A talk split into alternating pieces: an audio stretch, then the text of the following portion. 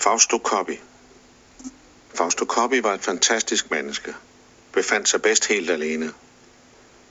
Når han kørte i bjergene, kunne ingen følge ham. Han var et fantastisk menneske. Sagde tidligt farvel. Fausto Coppi. Fausto Coppi.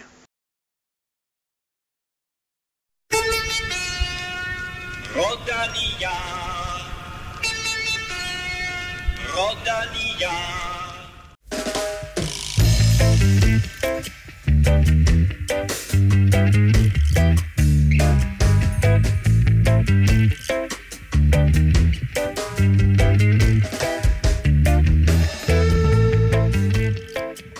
Jørgen Lets Fausto Coppi-digt markerer, at vi er midt mellem to af Italiens allerstørste cykelløb.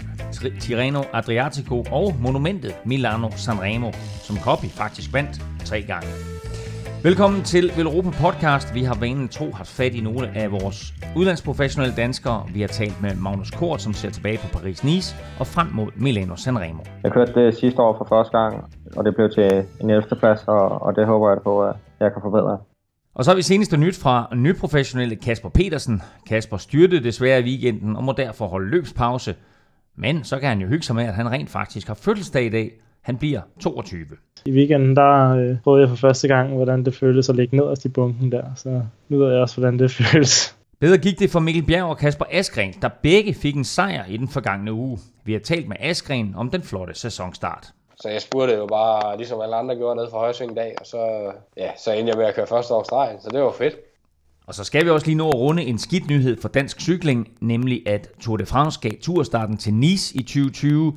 Dermed er 2021 sidste chance for at få turen til Danmark i denne omgang. Mit navn er Claus Elming, og med mig i studiet har jeg ingen ringer end kejseren af Veloropa Imperiet, Kim Plesner. Velkommen til. Tak skal du have. Det bliver ikke meget bedre med tiden, hva'? Har, har, du, har du ikke mere til mig end det? Så skal du starte med et HV-spørgsmål. Nå ja, det er rigtigt, ja. Det er god journalistik at starte med et HV-spørgsmål. Hvordan har du det? Tak, jeg har det fint.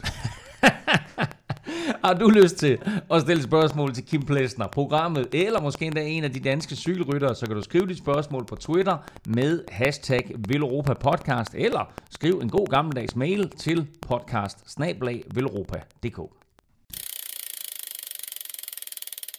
Løbet mod solen levede i 2018-udgaven ikke helt op til sit kælenavn. Årets Paris-Nice var både kold og fugtig, og de danske forhåbninger om et topresultat til Jakob Fuglsang og måske en etappesejr til enten Magnus Kort eller Michael Valgren, ja, de blev hurtigt vasket væk på de våde franske veje. Og en holdkammerat fra Astana i føretrøjen kom faktisk i vejen for de personlige danske ambitioner. Jeg var godt kørende, og, og fik der også øh, lige øh, små resultater ud af det. Men øh, ja, men jeg, jeg øh, havde rigtig gode ben, og, og jeg, tager, øh, jeg tager en masse selvtid øh, med videre. Ja, det var ligesom om, at både dig og Fuglsang, I blev ja, i princippet også Valgren, som havde udset sig i etappen der fredag. I blev alle sammen lidt låst af, at, at Sanchez lige pludselig var i føretrøjen. Ja, det blev vi, øh, og det er jo så lidt ærgerligt, når, når ikke det lykkes. Øh, men øh, man skal give det et skud, og han havde jo egentlig gode ben. Jeg tror, det der regnvejr, det var ikke, øh, ikke lige noget for ham. Det, ja, det er heller ikke til at sige, hvordan det var gået, hvis, hvis ikke det havde, øh, havde regnet og været koldt. Det er fair nok egentlig, at vi giver det chance. Det, det er et stort løb, og han havde også et hederligt forspring. Øhm, jeg havde aldrig forestillet mig, at han skulle gå så koldt. Altså, det kan godt være, at vi så ikke endte med at vinde, men, men øh, så kunne jeg måske køre på podiet, eller altså, lidt godt til, havde, havde jeg det tænkt. Ja, han gik, han gik helt ned. Kim, lidt ærgerligt, hvis man ser på øh, det her med danske briller, altså den måde løbet udviklede sig på, men Paris-Nice viste sig igen som et, et fantastisk øh, cykelløb med en spændende afslutning i finale weekenden. Øh, det spanske talent Marc Soler, han snublede sejren fra øh, Simon Yates til aller, aller sidst med fire sekunder, hvilket var præcis de bonussekunder, han fik for at blive nummer tre på etappen, altså sidste etape. Ja, det viser sig igen. Det har vist sig de sidste par år med, med Contador, der også har lanceret angreb på den sidste etape, at, øh, at Paris-Nice, det er faktisk altså det er et super fedt vedløb, selvom det er gået i den anden retning med, hvem der er med i løbene. Der er det Tirreno Adriatico, der lige pludselig har de store navne. Men måske netop derfor, så, så bliver det sådan lidt mere korporter vedløb i, i Paris-Nice. Men i år har det også noget at gøre med, at, at, at Skys dominans eller kontrollering af løbet, den, den røg ligesom ud, da, da Wout Poels styrtede. Uh, man så det i, i Tirreno, hvor de, hvor de mere satte sig på løbet. Øh, og det havde de måske også gjort her. Så på en eller anden måde, selvom det aldrig er fedt, når der er nogen, der styrter, så, så tror jeg for løbets skyld, var det, var det ikke øh, nogen ulempe, at, at Wout Pols udgik. Vi havde håbet på en, en øh, sejr samlet til Jakob Fuglsang. Vi havde håbet på en etappesejr til Magnus Kort. Michael Valgren havde udset sig en etape. Alt det der, det lykkedes ikke. Øh, kan vi tillade os med danske øjne at være en lille smule skuffet? Nej, det synes jeg ikke, fordi de, de kørte jo efter, hvad skal man sige, omstændighederne, som Magnus også siger, når man, når man har en mand i føretrøjen med, med et relativt stort forspring, så er man nødt til at give den et skud, og det gjorde de, og, og det lykkedes så ikke, men, men det er det, man skal gøre i den situation. Lad os øh, springe ud til en, en, en lille ting her, som jeg har planlagt til dig, Kim, oh, nemlig en, øh, en, en mini-quiz. Øh, fordi det, det sjove ved, ved Paris-Nice her, det er, at øh, det er jo et, et, et øh, efterhånden ret legendarisk øh, fransk etabeløb, øh, som sådan bebuder for os, for os komme. Men det er meget, meget lang tid siden, at en fransk mand har vundet. Ved du, hvem den sidste fransk mand, der vandt Paris-Nice, det var? Og øh, hvornår det var? Nej. øh, har du bud? Åh, jeg har lyst til at sige Jalabert, men... Øh, Hold ja. fast i det. Hold fast i det. Og så skulle jeg lige til at sige, at jeg har ingen anelse, men det har jeg selvfølgelig en anelse om. Ja, hvad siger du? Jeg siger Laurent Jalabert. Ja, det er et fremragende svar. Det er et fremragende, det er nemlig det korrekte svar. Hvornår jeg var det? Jeg troede egentlig, det var Nicolas Jalabert. Ja. Hvad hedder det? Øh, det har været i, men det har jo været i 2000 og 1998. 97. Ja, det er rigtigt, Kim! 1997. Han vandt faktisk tre år i træk, ja. fra 95 til 97, men så er han altså også den sidste franske vinder af, af Paris-Nice. Måske senest den der. Måske også senest, ja. Senest og sidste. Indtil den næste for, selvfølgelig. For franskmænd, for franskmænd håber nok, det ikke er den sidste. Jamen, der er, det, det er godt at være ekspert. Det, der sætter man det lige på plads der, ikke? I første udgave af Velropa Podcast, der talte Velropas klubmester på landevejen Morten Skødt med nyprofessionelle Kasper Petersen om sæsonstarten på pro Aqua Blue Sport. Ved den lejlighed, der lancerede vi begrebet Reality Podcast, fordi vi kommer til at følge Kasper hele hans første sæson som professionel cykelrytter. Nu er det blevet tid til indslag nummer to i vores Reality Podcast. Vores hovedperson kørte løb i weekenden i Holland, og det gik langt fra, som Kasper Petersen havde håbet, Kim Plesner havde en snak med Kasper P. i ugens løb for at få en status og høre mere om blandt andet hans forhold til Rihanna. Så væltede du i weekenden? Ja, det gjorde jeg desværre. Så var faktisk øh, godt placeret, og vi havde kørt over en del af, af løbets øh, PV'er. Så i et helt ukompliceret venstre sving, så øhm, glider mit forhjul bare væk under mig, og jeg ligger i fronten, og jeg er den, ene, jeg er den første, der styrter og får styrtet. Jeg tror jeg faktisk er første gang, jeg har prøvet at gøre. Jeg har altid været den, der nærmest kom oven på nogle af de andre, og landet oven på bunken, altså ikke slået mig lige så meget. Men i, det, i dags, i weekenden, der øh, prøvede jeg for første gang, hvordan det føltes at ligge nederst i bunken der. Så. Og det var noget med først, så troede du, eller frygtede du lidt måske, at du havde, at du havde brækket håndled, eller hvordan? Altså med det samme, der kunne jeg, jeg havde selvfølgelig ondt i, både i benene og i hoften, og de steder, jeg havde ramt, men, men min hånd, den var virkelig, det var en smerte, som jeg kunne bare tydeligt mærke, der var noget helt galt der. Og jeg lagde mig med det samme i kanten af vejen, fordi jeg kunne mærke, det var helt, det var helt sikkert, at jeg kunne ikke køre videre. Og min hånd, den hævede allerede inden for et par minutter til at være en del større, end den normalt er. Og lægerne, øhm, der sidder i kortesen bagved, de øh, sagde også, at der var en sandsynlighed for, at den var brækket, og jeg skulle på hospitalet med det samme. Den var så ikke brækket vise røntgenbillederne, men jeg havde lavet en øh, forstuning af nogle af de scener, der går hen over håndleds øh, ledet. Og det betyder så, at du skal holde et pause. Har du nogen idé om, hvor længe? Umiddelbart så er jeg allerede blevet sat til, også efter eget øh, ønske, at være med på Copy Bartley-holdet, som allerede er om øh, ni dage fra nu af. Og det håber jeg rigtig meget, at jeg kunne køre, fordi at det er bare ikke godt at være ude i for lang tid uden at køre løb. Specielt ikke for mig. Det, øh, jeg, jeg har altid haft det sådan, jeg har kunne træne mig til så så meget, men, men jeg har altid kunne presse mig ekstra meget i løb. Men også øh, internt på holdet. Øh, jeg vil gerne vise, at jeg øh, er en rytter, som, øh, som de godt kan tage med til nogle af de større starter, fordi at, at jeg har niveau til det, så det kræver selvfølgelig også, at man er med til, til nogle løb, hvor man får muligheden for at vise det noget af den opdragelse, man har, den betyder ufattelig meget for, hvordan man så håndterer øhm, sin karriere, når man så rykker op på et højere niveau, fordi at en ting er talent, det kan bringe en ret meget, men jeg tror, at øh, men når man lige pludselig har rigtig mange løbsdage og et endnu højere niveau, så kræver det også, at man har hovedet til at arbejde. Måske også noget af den kultur, man kommer fra faktisk. Og jeg tror rigtig meget at det, der har noget at gøre med, med at mange unge danskere viser sig så stærke nu her. Blandt andet Mads P. så sent som på enkeltstarten i Tireno. Altså ham øh, har jeg kørt jeg med som junior, da jeg var første års på Roskilde Junior. Og han har altid haft den her mentalitet om, at der er ikke noget med, man skal ikke pive, hvis man gerne vil være en vinder. Man skal, så, skal man, så skal man også opføre sig som vinder og træne som vinder. Hvis man gerne vil det her, så kræver det også, at man er en hård nej. Men der må jo også være nogen, der har banket det der ind i jer. Det må jo komme et sted fra. Jeg er ligesom blevet opdraget på banelandsholdet. Der er der en fantastisk kultur, især for unge drenge, øh, hvor man virkelig lærer, hvad det kræver at være professionel atlet, og, og hvor man virkelig også får prøvet af, hvad det vil sige at rejse meget, og, og hvad det vil sige at stå til store konkurrencer med et kæmpe pres. Og ikke nok med, at vi følger din karriere, det, det blev også til, at det skulle være sådan noget reality podcast. Vi er ikke, jeg tror ikke, vi er ja. sikre på, hvad det er. Men øh, vi, vi, skal jo, vi, vi bliver nødt til at finde ud af, hvem, hvad du er for en, så sådan noget. Altså, hvad, hvad for noget musik ja. hører du? Jeg kan godt lide øh, sådan noget som uh, ukendt kunstner. Det har jeg hørt rigtig meget, når jeg træner. Rihanna blev der foreslået sidst jo. Hvad er dit forhold til ja. hende?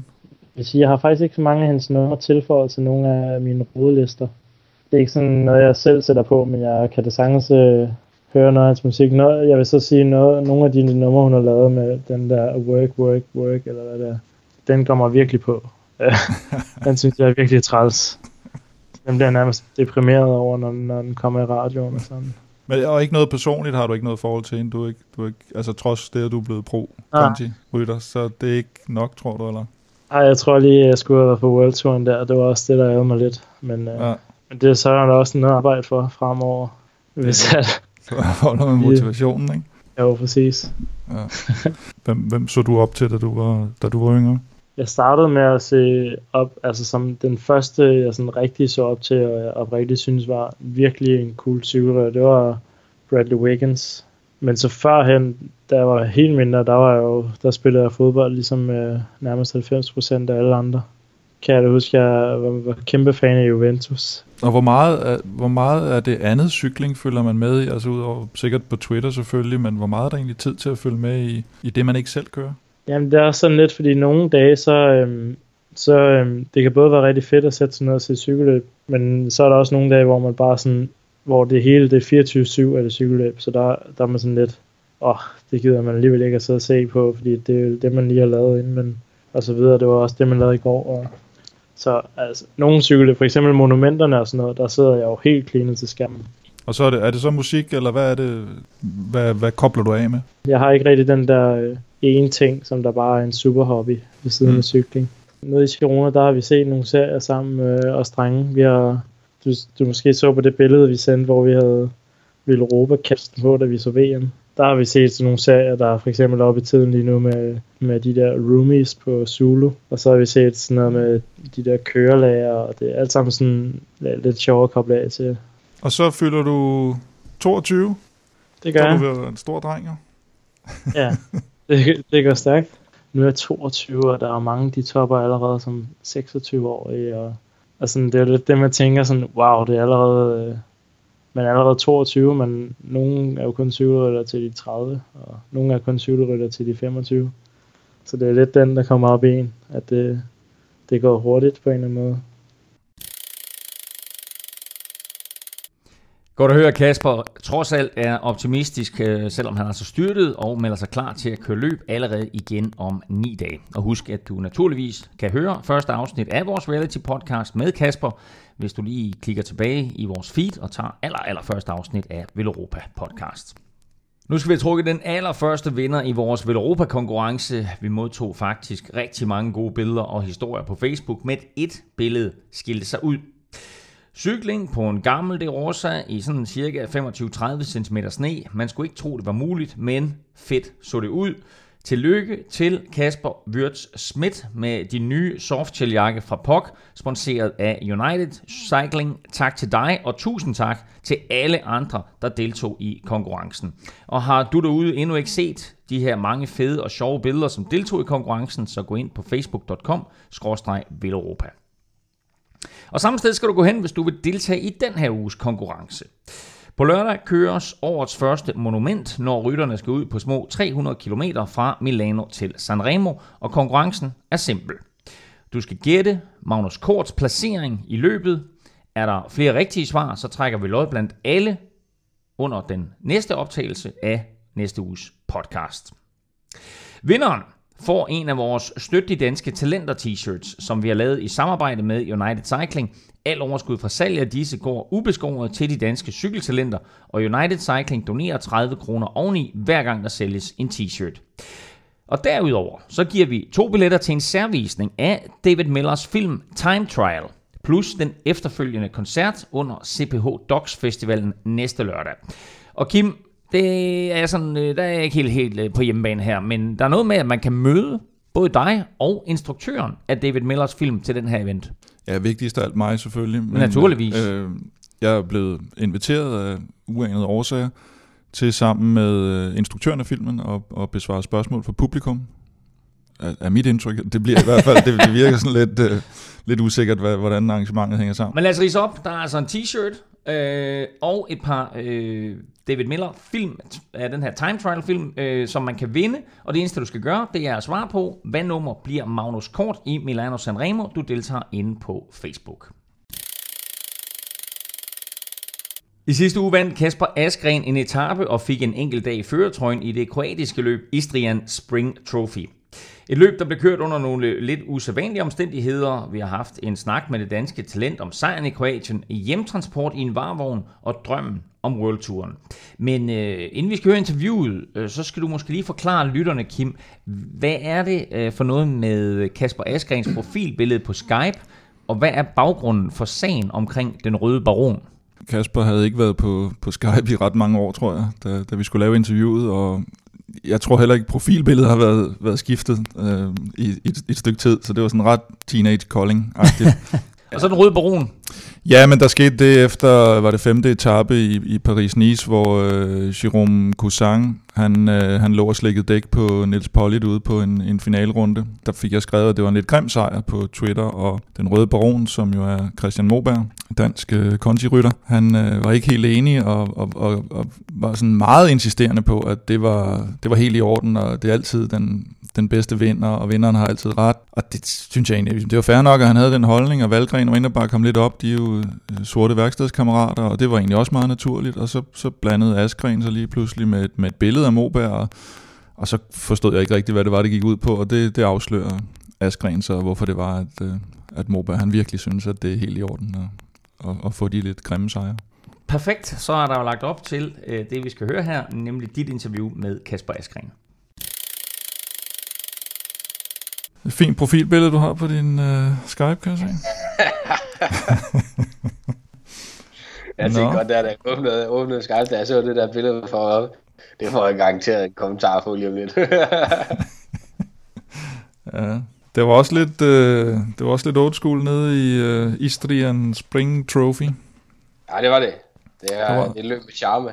Der var lidt uh, speciel tidtagning på prologen, eller? Ja, ja. Det er jo sådan, det skal være.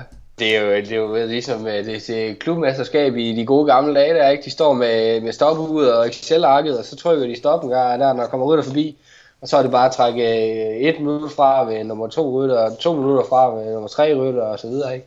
Så der var det jo nemt nok lige at finde ud af, hvem der havde vundet sig for ham, ham med det er jo sådan, det er jo, det, er jo, det er jo sådan, som man lige øh, stopper den der, ikke? Så, men altså, det er jo ens for alle jo. Det er jo sådan, det vilkårene er, når man kører derovre. Så øh, nej, nej, men det, altså, det er bare, det er bare rygnummer, og så, øh, så er der ud af. Så der går også sådan efter etaperne der, så der går rimelig lang tid, før man, øh, før man kan se nogle resultater, medmindre øh, du har vundet.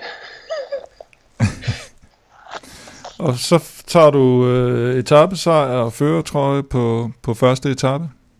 Jamen, øh, det var en... Øh, finale, som slutter op af en øh, 5 km lang stigning. Det plejer som regel at være noget med, at når man kommer op i, op i øh, byen deroppe med øh, halvanden kilometer til mål, så klarer der at sidde en, øh, en 30-40 mand tilbage, og så kører man op og drejer højere ind på brostenen, og så er det bare spurt til toppen.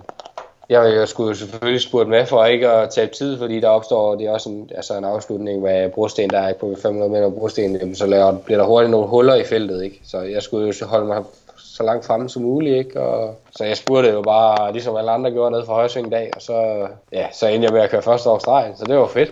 Og så, øh, du kørte også top 10 i La Guelia, det, det første løb. Det, det noget af en, øh, en formtop tidligt på sæsonen. Var det, fordi du var på, på træningslejr med Quickstep, eller? Jeg ved ikke, om det var, fordi jeg var på træningslejr med dem. Øh, det, jeg tror, det har noget at gøre med, at det, var, det har jeg gået efter. Og time formen til at være klar fra start. Og hvad skyldes det? Jeg har nogle ambitioner om at komme op på, på et højere niveau. Øh, og øh, sidste år kunne jeg se, at mange af mine resultater de lå sent på året. Og jeg tror, det var, det var med til, at, det, at processen med at, at skrive en World Tour kontrakt, den kom lidt senere i gang.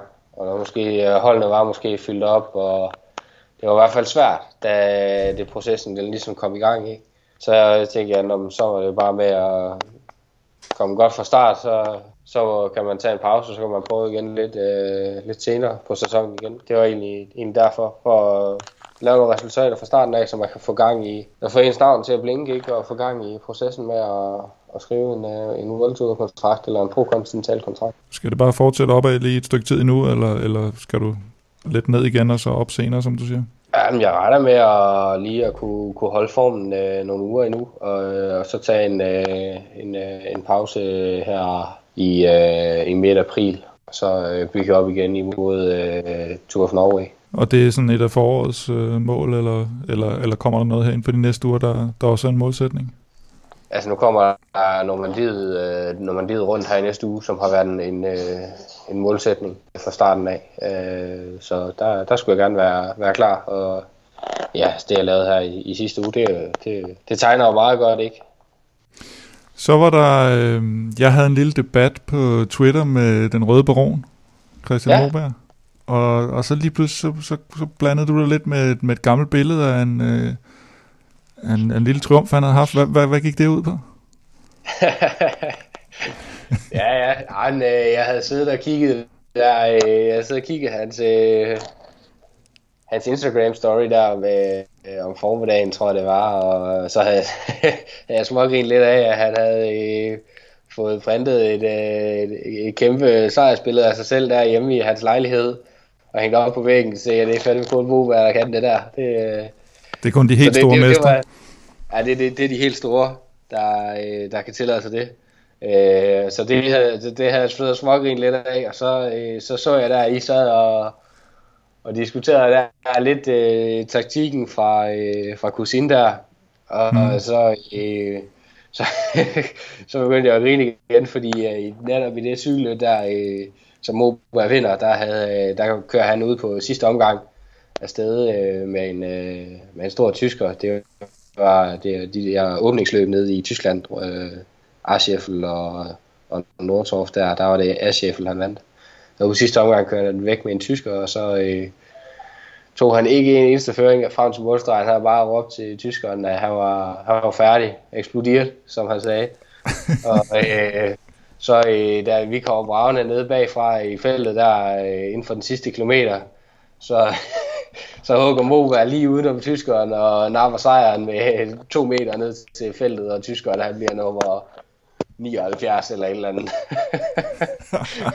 så det er ren øh, dårlig samvittighed, han skulle sidde og, og forsvare øh, Cousin, Cousins sejr der i, over ja, Niels Pollitt? Præcis. Ah, okay, så kan jeg bedre forstå ja, det. præcis den samme. Det kan være, at vi skal have ham igennem en dag, og lige, og lige han kan forsvare sig eller forklare sig. Vinderen har altid ret, jo. Ja, det er det, han siger. ja, jeg sidder lidt, øh, jeg har lundt i halsen her. Jeg vil fortælle en øh, sjov lille anekdote fra kontinentalcyklingens glamorøse verden. Ja, gør det det? Øh, der øh, sidste etape dernede i Kroatien, der var det, der var det pæsøs regnvejr og ikke sådan vanvittigt varmt. Så øh, jeg var er ikke ret langt efter i klassementet, så vi skulle prøve et eller andet og prøve at se, om vi kunne, øh, kunne nappe den øh, samlede sejr fra Krister. Og så øh, ude på sidste omgang der, så, så smider man jo regnjakken og sidder der i øh, speedsuit og kort ben og, og klar, ikke? Men så var der alligevel øh, lige øh, det var vores Søren der han stod i starten af omgangen, så var der lige 15 km og 20 km om til, hvor vi rent faktisk skulle lave det angreb, vi havde planlagt at lave, og så begynder man at sidde og fryse der. og så, øh, så der man lige at pådrage sig sådan en, øh, en øh, lille forkølelse der, inden da man er kommet i mål og har fået tørt tøj på. Og så, så ryger man ind i øh, en kassebil og kører 700 km. Så øh, det hjælper heller ikke lige, øh, lige til det.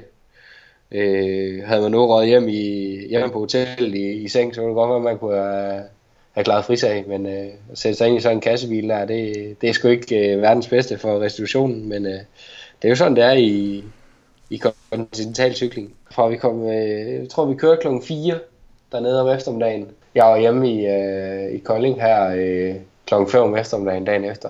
Og der har vi lige været inde og sove i, øh, i 7,5 timer eller sådan noget. Så, så en god 25 timers øh, rejse der det, i kassebil. Det er kontinental cykling, når det er bedst. Kim, vi hører her om et i mine ører fuldstændig vanvittigt scenarie i Kroatien, hvor tidstagningen på enkeltstart foregår med et almindeligt stopur.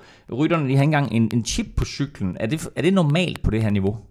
Det er jo normalt på de kanter på det her niveau, åbenbart. Og øh, det var egentlig Alexander Kamp, der lagde et billede op af, af den her stakkels øh, tidstagermand, der stod sådan ret øh, henslængt over en bil ved målstregen. Og, og, der kommer en rytter, ja. ja der kommer. huske at trykke der. Ja, ja, så er Præcis. det Ja. Og det er, ja, men det er sådan lidt, og det var noget med, at de sluttede jo inden for, de første sluttede inden for samme sekund, så, så det har lidt været op til, til, til hans dagsform, ham der stod på målstregen, om hvem, hvem der nok lige har vundet den prolog. Altså bortset fra det her, så kører Kasper Askren jo fremragende for tiden med, med flotte placeringer, også i store løb, som øh, blandt andet øh, Trofeo øh, Laguelia, som Rolf Sørensen jo tidligere har vundet. Øh, World Tour-kontrakten, den glippede sidste sæson, men hvis han fortsætter de her takter, så kan de store hold vel ikke se bort fra ham i lang tid. Nej, som man selv siger, det handler om at, at være ude af starthullerne og, og få vist sig frem, og, og det er sejrene, der tæller, og det var, derfor var det vigtigt, at han, han fik en sejr her, selvom det er et mindre løb, så er en sejr i et lille løb altid bedre end en, en, en fin placering i et større løb. Om han, kommer, om han får en kontrakt, vil, vil, vil tiden selvfølgelig vise, der i det nuværende, på det nuværende World Tour niveau, der er, der er virkelig hård kamp om pladserne. Holdene er jo blevet skåret ned ud til løbene fra 9 til 8 i Grand Tours og fra 8 til 7 i de, i de andre løb. Og øh, der er altid rygter om hold, der har det problemer. Nu er det BMC for eksempel, fortsætter de til næste år. Så, så kampen om at komme ind på World Touren er blevet, er blevet skærpet, selv for de gode rytter. Den forgangne uges andet store etabeløb var enormt stærkt besat. Tirreno Adriatico havde navne som Chris Froome, Geraint Thomas, Michael Landa, Fabio Aru, Roman Bardet og Uran Uran Uran Uran på startlisten. Alligevel var det en hjælperytter, der løb med sejren efter de syv etapper. Dog ikke hvilken som helst hjælperytter, men derimod den tidligere verdensmester Michael Kwiatkowski. Kim, øh, det her det var et øh, lidt mærkeligt løb, hvor Sky vinder, men måske ikke med den rytter, de havde regnet med. Nej, det viser to ting. Det viser, at Michael Kwiatkowski, han er, han er bare en kæmpe, kæmpe stjerne. Sidste år vinder han både øh, øh Strade Bianche og, og Tirreno og, øh, eller Milano Sanremo. Og øh, i år, der kører han som, kører han som hjælper, og så den anden ting, det viser, det er jo, at Geraint Thomas, han, øh, han er altid uheldig. Og det fik han også selv kommenteret på. Der sker, der sker altid et eller andet med ham, når han ligger til at, til at vinde et løb. Han får defekt, og, og så lige pludselig, selvom han havde nærmest ligget og ført hele dagen, så overtager Kwiatkowski bare, som om ingenting er sket, og så vinder han lige løbet. Det er, det er stor, stor klasse. Så en sejr til øh, Kwiatkowski i Tirreno Adriatico, og han vandt jo faktisk også sidste års Milano Sanremo. Men måden han vandt på sidste år, det er den nuværende verdensmester Peter Sagan langt fra tilfreds med. After last year, did you ever watch the video of the finale? Or no. No. Because maybe you think you were a little bit too generous in, you know, after the attack. Yeah, well, but that is also the thing, uh, the way how you're going to win. Uh, And if you're going to analyze how uh, Kwiato won last year, then uh, if I win like that, I'm not happy with, with my performance. What do you mean exactly? If I going to win like that. By, by not working enough? Yeah, like or we are playing fair play or after, you know, it's very easy. so you were you were a little bit disappointed with him or no, no. Like uh, everybody, we are different. We have different personality, and uh, that is the life. Like uh, that's why life is beautiful because everybody we are different. It's not your style of racing. You prefer to attack and win. Oh well, I prefer to make some show for people, and uh, how it's going is going. It uh, doesn't matter if you win or you lose. Kim, er der lidt ballade mellem øh, to af de her, hvad skal vi kalde dem, de aller, aller største stjerner på World Touren? Der er i hvert fald delte meninger, kan man sige, om hvordan øh, cykelløben skal køres, lidt ligesom der var med, med den røde baron. Jeg synes stadigvæk, når man hører både Sagan og også Kwiatkowskis reply på den her, at der også mellem linjerne ligger en utrolig stor respekt for hinanden som cykelrytter. Det synes jeg stadigvæk skinner igennem. Det er ikke sådan noget øh, Mourinho-Conte inden for, øh, for, for fodbold. Her der er stadigvæk stor, stor respekt, men men at man har en holdning, holdning til de forskellige ting, og holdningen går som oftest ud på, hvordan man har vundet jo.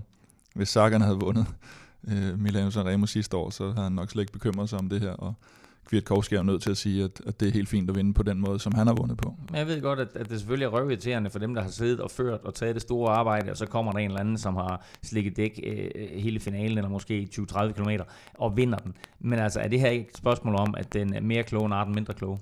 Det er det helt afgjort, og det er gamet.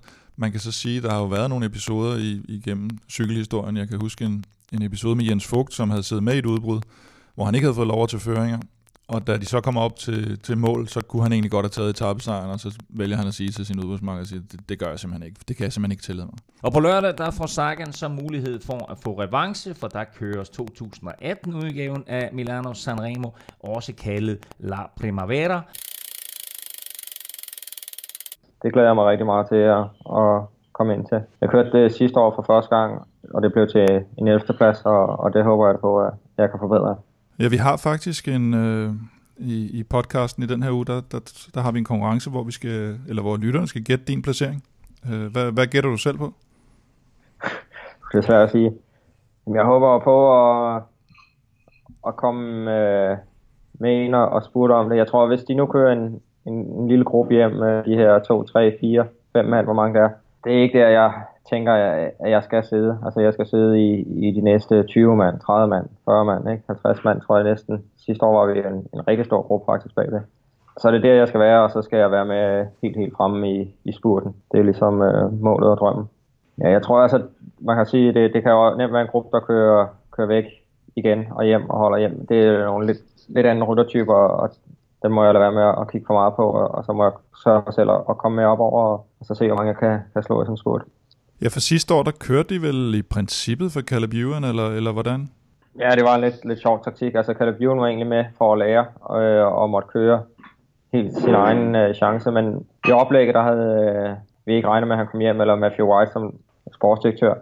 Øh, han havde troet, at han ville blive sat øh, inden, øh, så dengang vi så sidder nede på den anden side, og lige pludselig er der begge to, og Jamen, så var der lidt forvirring om, øh, hvem vi skulle køre for, der var en gruppe foran, og ja, der var ikke lige øh, klare aftaler. Hvordan med i år? Så, øh, jeg, jeg har set nogle forløb i startlister, hvor Ricardo Minali han står, står på listen. Skal han, skal han også lige have sin chance på hjemmebane, eller, eller er han for ny i det game der? Jeg tror, at jeg får, øh, får fuld opbakning. Det regner jeg med. Hvad håber du mest på værmæssigt? Nej, jeg håber på, på sol. Det er bare rast. I regn, det er sådan lidt mere gambling. Øhm, jeg har kørt godt, men, men man kan også gå ned. Øh, det er svært helt at, at sige, øh, hvad det er. Altså det er jo noget med, hvad kan man sige, om man kommer til at fryse, eller om man lige pludselig har en, en for stor regnvejr på, der tager for meget vind. Men det er ligesom om, det, der ikke er en sikker opskrift. Øh, så det giver for meget... Øh, det giver, giver sådan meget... lidt usikkerhed. Men øh, ja, jeg vil helst bare, bare have den mest reelle, og, og så må vi må stærkest man vinde.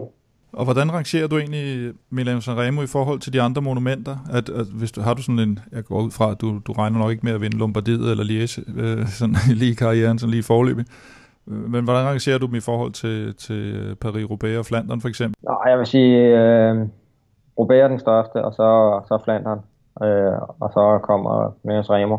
Det er bare noget andet at køre ja, i Belgien, og, eller, altså, ja, Paris-Roubaix og i Frankrig, men altså, der er helt vildt øh, cykelstemning, og, og det er mere ja, legendariske løb, vil jeg sige. Det udspiller sig over, over øh, længere tid, sådan en cykelløb, øh, eller ikke, selvfølgelig ikke, ikke ja, tværtimod. til stop, ja, tværtimod, men, Jo, altså der bliver virkelig kørt cykelløb over længere tid måske, i stedet for at man bare kommer ned, og så siger man lige pludselig bang, bang, bang henover på stigninger. Ikke? Øhm, Flandern rundt og ries der ser man jo dem, der vinder. Øh, altså, dem, dem ser man jo i, i, i en time, måske to timer inden, inden de har vundet cykelløbet, ikke? Og i øh, Milano Sanremo, der, der kan i princippet sidde en, der vinder spurten, du først får øje på øh, 500 meter mærket. Er det ikke lidt underligt at sidde i, i næsten 300 km, og altså, risikerer man ikke sådan at, at nærmest blive lullet i søvn? Jo, det gør man. Ja, der sker jo lidt, lidt undervejs, ikke? Med en, altså på vej ud til kysten hen over øh, et enkelt, øh, hvad skal vi kalde det, et lille bjerg øh, og så ned til kysten, og så begynder det lige så langsomt at, at tage ved. Og så, nu har jeg jo bare kørt én gang, så øh, jeg tænker, at vinden kan også, For det han, han er afgørende faktor. Hvis der lige er lidt vind på, på nogle irriterende øh, momenter, øh, så kan 300 km blive, blive meget langt, men, øh, men er der slet ingen vind og, og fint vejr, så sidder man jo netop bare og, og spiser og venter og venter og venter. Er der nogle specielle tidspunkter nede ved øh, øh, noget med Poggio, eller er der, er der nogle specielle sådan, hvad skal man sige, taktiske steder, hvor du ved, at der skal du ligesom være mere opmærksom, end, eller skal du bare følge med den der klump af sprinter? Jeg tror bare, jeg skal, skal, skal følge med, og jeg ikke sidde for langt tilbage. Der, der kan godt være lidt øh, elastik øh, momenter, selvom man ikke, ikke bliver sat, øh, så er det alligevel med at, at komme med øh, så langt frem som muligt hen over toppen på, på, på de sidste, øh, sidste par stigninger der. Øh, men, men det er nemmere sagt end gjort. Der er nok der, der er ret mange andre, der gerne vil det. Ja, det er der. Hvad med så her, herfra og til, til Milano Sanremo? Det, det, er vel, det er vel nærmest en slags restitutionstræning, eller hvordan? Ja, jeg har en enkelt øh, hårdt træningspas, eller altså ikke vanvittigt hårdt, men, men sådan en rigtig træningspas øh, onsdag. Så ellers så er det bare ja, to rolige dage, så træning og, og to rolige dage igen. Og, og så skulle, skulle den gerne være der. Kim, kan Magnus Kort forbedre sin 11. plads fra sidste år? Det tror jeg faktisk, han har ret gode muligheder for at gøre. Hans, øh, hans form er, er god, og han er nogenlunde solokaptajn på, på et, et stærkt Astana-mandskab. Og jeg tror faktisk, at...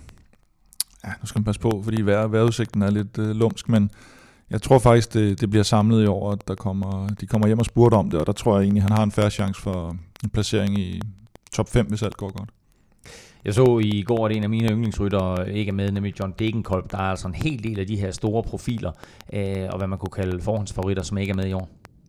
Ja, der er nogen, der ikke er med, og nogen, der har været skadet. Cavendish har haft en helt horribel start på sæsonen. Med styrter nærmest hver gang han kommer tilbage, og endda i neutral zone, og jeg ved ikke hvad. Og øh, Gavidia, der røg ud øh, her for nylig, og Degenkolb Nitolo. Så, så der er, Buhani kommer heller ikke med. Øh, så der, Michael Matthews heller ikke med?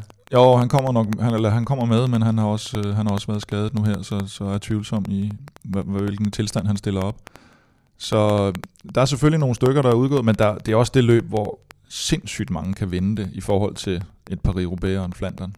Så er, der, så er der mange flere her. For eksempel hos Kofidis, hvor, øh, hvor Buhani ikke er med, så har de en Christophe Laporte, som faktisk er et, et, et relativt sådan outside bud på, i hvert fald en top, top 3 placering, top 5 placering.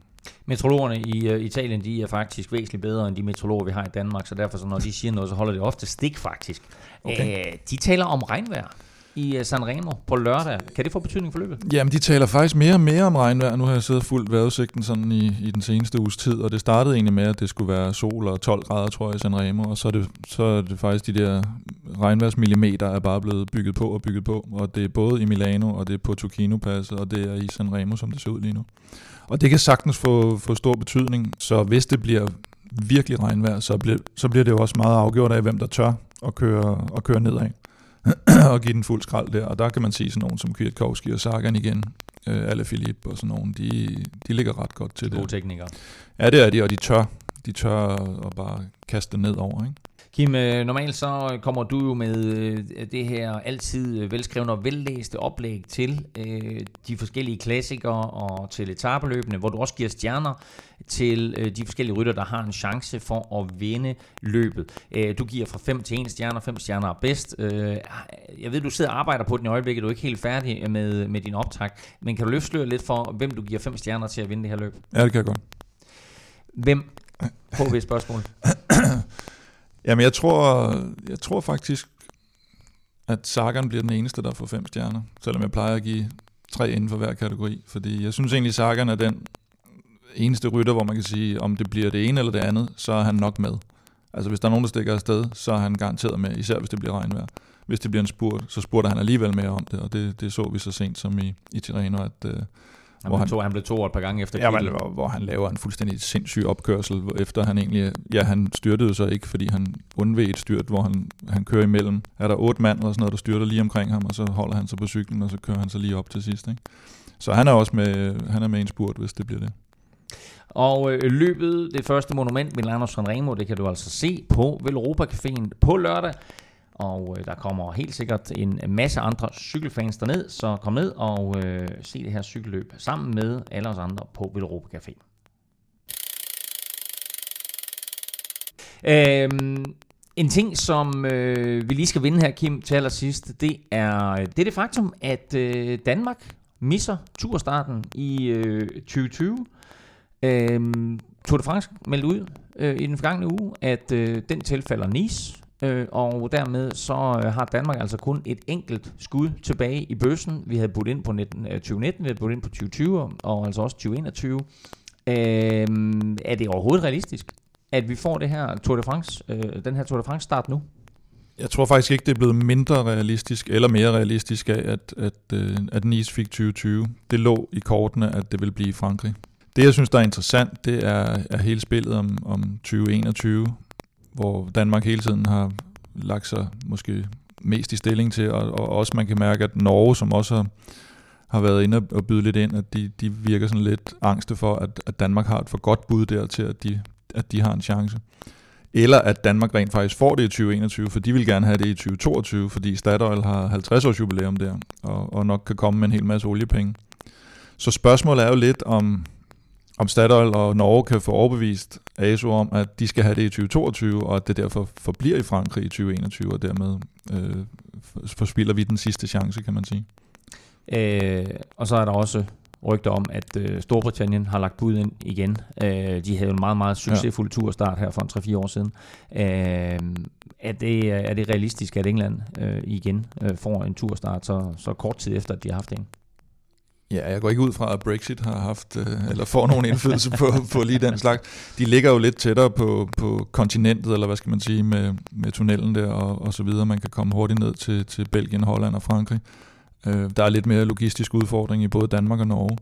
Øh, så, så de er helt klart et realistisk bud, og, og, og Norge er også det, der er interessant og måske lidt skræmmende for dansk vedkommende ved Norge, er jo også, at at ASO de arrangerer Arctic Tour of Norway i forvejen, så, så de har også nogle store interesser der, men, men jeg synes, at, at de meldinger, der kommer i hvert fald om, om det danske kandidatur, er, er ret overbevisende egentlig. Øh, men, men, men meget af det kan jo være... Hvad er det, hvad er det for meldinger? Altså, jo, men de har haft dem... du, har, du har snakket med Christian Prydom, han siger ja, til dig, Kim, oui, oui, naturellement, Danmark er jo en favorit, eller Tour de Start. Hvad hedder ja. det? Øh, Altså, hvad, hvad, hvad hører du? Hvad, hvad, hvad tænker du? Nej, men man, jeg, jeg synes egentlig i starten var man sådan lidt, ja ja, og det får vi jo aldrig, og så videre, fordi det, det, det er urealistisk og sådan noget, ikke? Men nu har, har øh, Lars Løkke har været dernede, og Prydom har været heroppe, og, og, og nogle gange så kommer der jo sådan en melding om, at det er nærmest bare et spørgsmål om, hvornår Danmark får øh, turstarten, og ikke, øh, og ikke øh, om de får den. Så, så, så meldingerne virker, de virker sådan meget øh, fortrøstningsfulde i hvert fald, dem der, der melder ud omkring det, men det, men det er også et, et, et stort spil, og det er også, selvom det ved jeg jo om Bryt om, han vil jo gerne have det til, at, at det ikke handler om penge, det handler om prestige og, og tradition og så videre, ikke? Men, men øh, man kunne jo godt frygte fra et dansk synspunkt, at hvis, hvis der virkelig vælter, vælter mange oliepenge ind, så, så, så kan det jo godt få måske en indflydelse på, på en Men altså prøv at høre, det kan godt være, at Norge de har masser af oliepenge, men de har åbenbart ikke en strøm op, fordi de trak tv-signalet øh, under VM sådan cirka to kilometer, øh, før rytterne kom i mål. Tænkte, så nu er det slut, nu er, nu er der ikke, altså man kan jo ikke tildele en turstart til en nation, der ikke engang kan finde ud af, at det ikke er et VM. Nej, jeg er fuldstændig enig. Det, det, det, det lægger jeg heller ikke skjul på. Nej, jeg vil sige, øh, det er nok ikke de samme mennesker, der får lov at, at optage, og, og det kan også godt være, at de går ud og køber en, øh, en nødgenerator til, til, til eventuelle etaper deroppe, vil jeg sige. Så nej, det bliver spændende at følge, og, men, men slaget er stadigvæk om, om 2021, uanset om, om det bliver Nice eller ej. Vi Vi sætter vores lid til øh, 2021. Øh, tak for det, Kim, og øh, tak for i dag. Selv tak. Tidligere der uddelte Kim øh, nogle af sine stjerner for Milano Sanremo. Han gav fem til Sagan, og resten, ja, dem kan du finde inde på Facebook her inden løbet. Det er altså skydes sted på lørdag. Og skulle du ud have lyst til at give os lidt stjerner, så vil vi sætte stor pris på det. Like os på iTunes, og skriv gerne et lille review. Det kan Æbleklanen rigtig godt lide, og det giver også mulighed for at komme ud til flere cykelinteresserede danskere. Husk, at du kan skrive til os på podcast eller via Twitter. Bare brug hashtag Velropa du kan også følge Velropa på Twitter. Det er naturligvis snablag Velropa. Og undertegnet kan du følge på snablag NFL Ming. Skulle du have lyst til at se cykelløb sammen med andre cykelfans, så kom ind på Velropa Café på Frederiksberg lørdag. Gælder det som nævnt årets første monument, Milano Sanremo. Og næste uge, der er der, hvad vi kalder vanvidsfredag. Der er nemlig både E3 Haraldbække og tada, fredagsbar. Det er en farlig cocktail, som vi siger. Tak for nu. Tak fordi du lyttede med. Vi høres ved.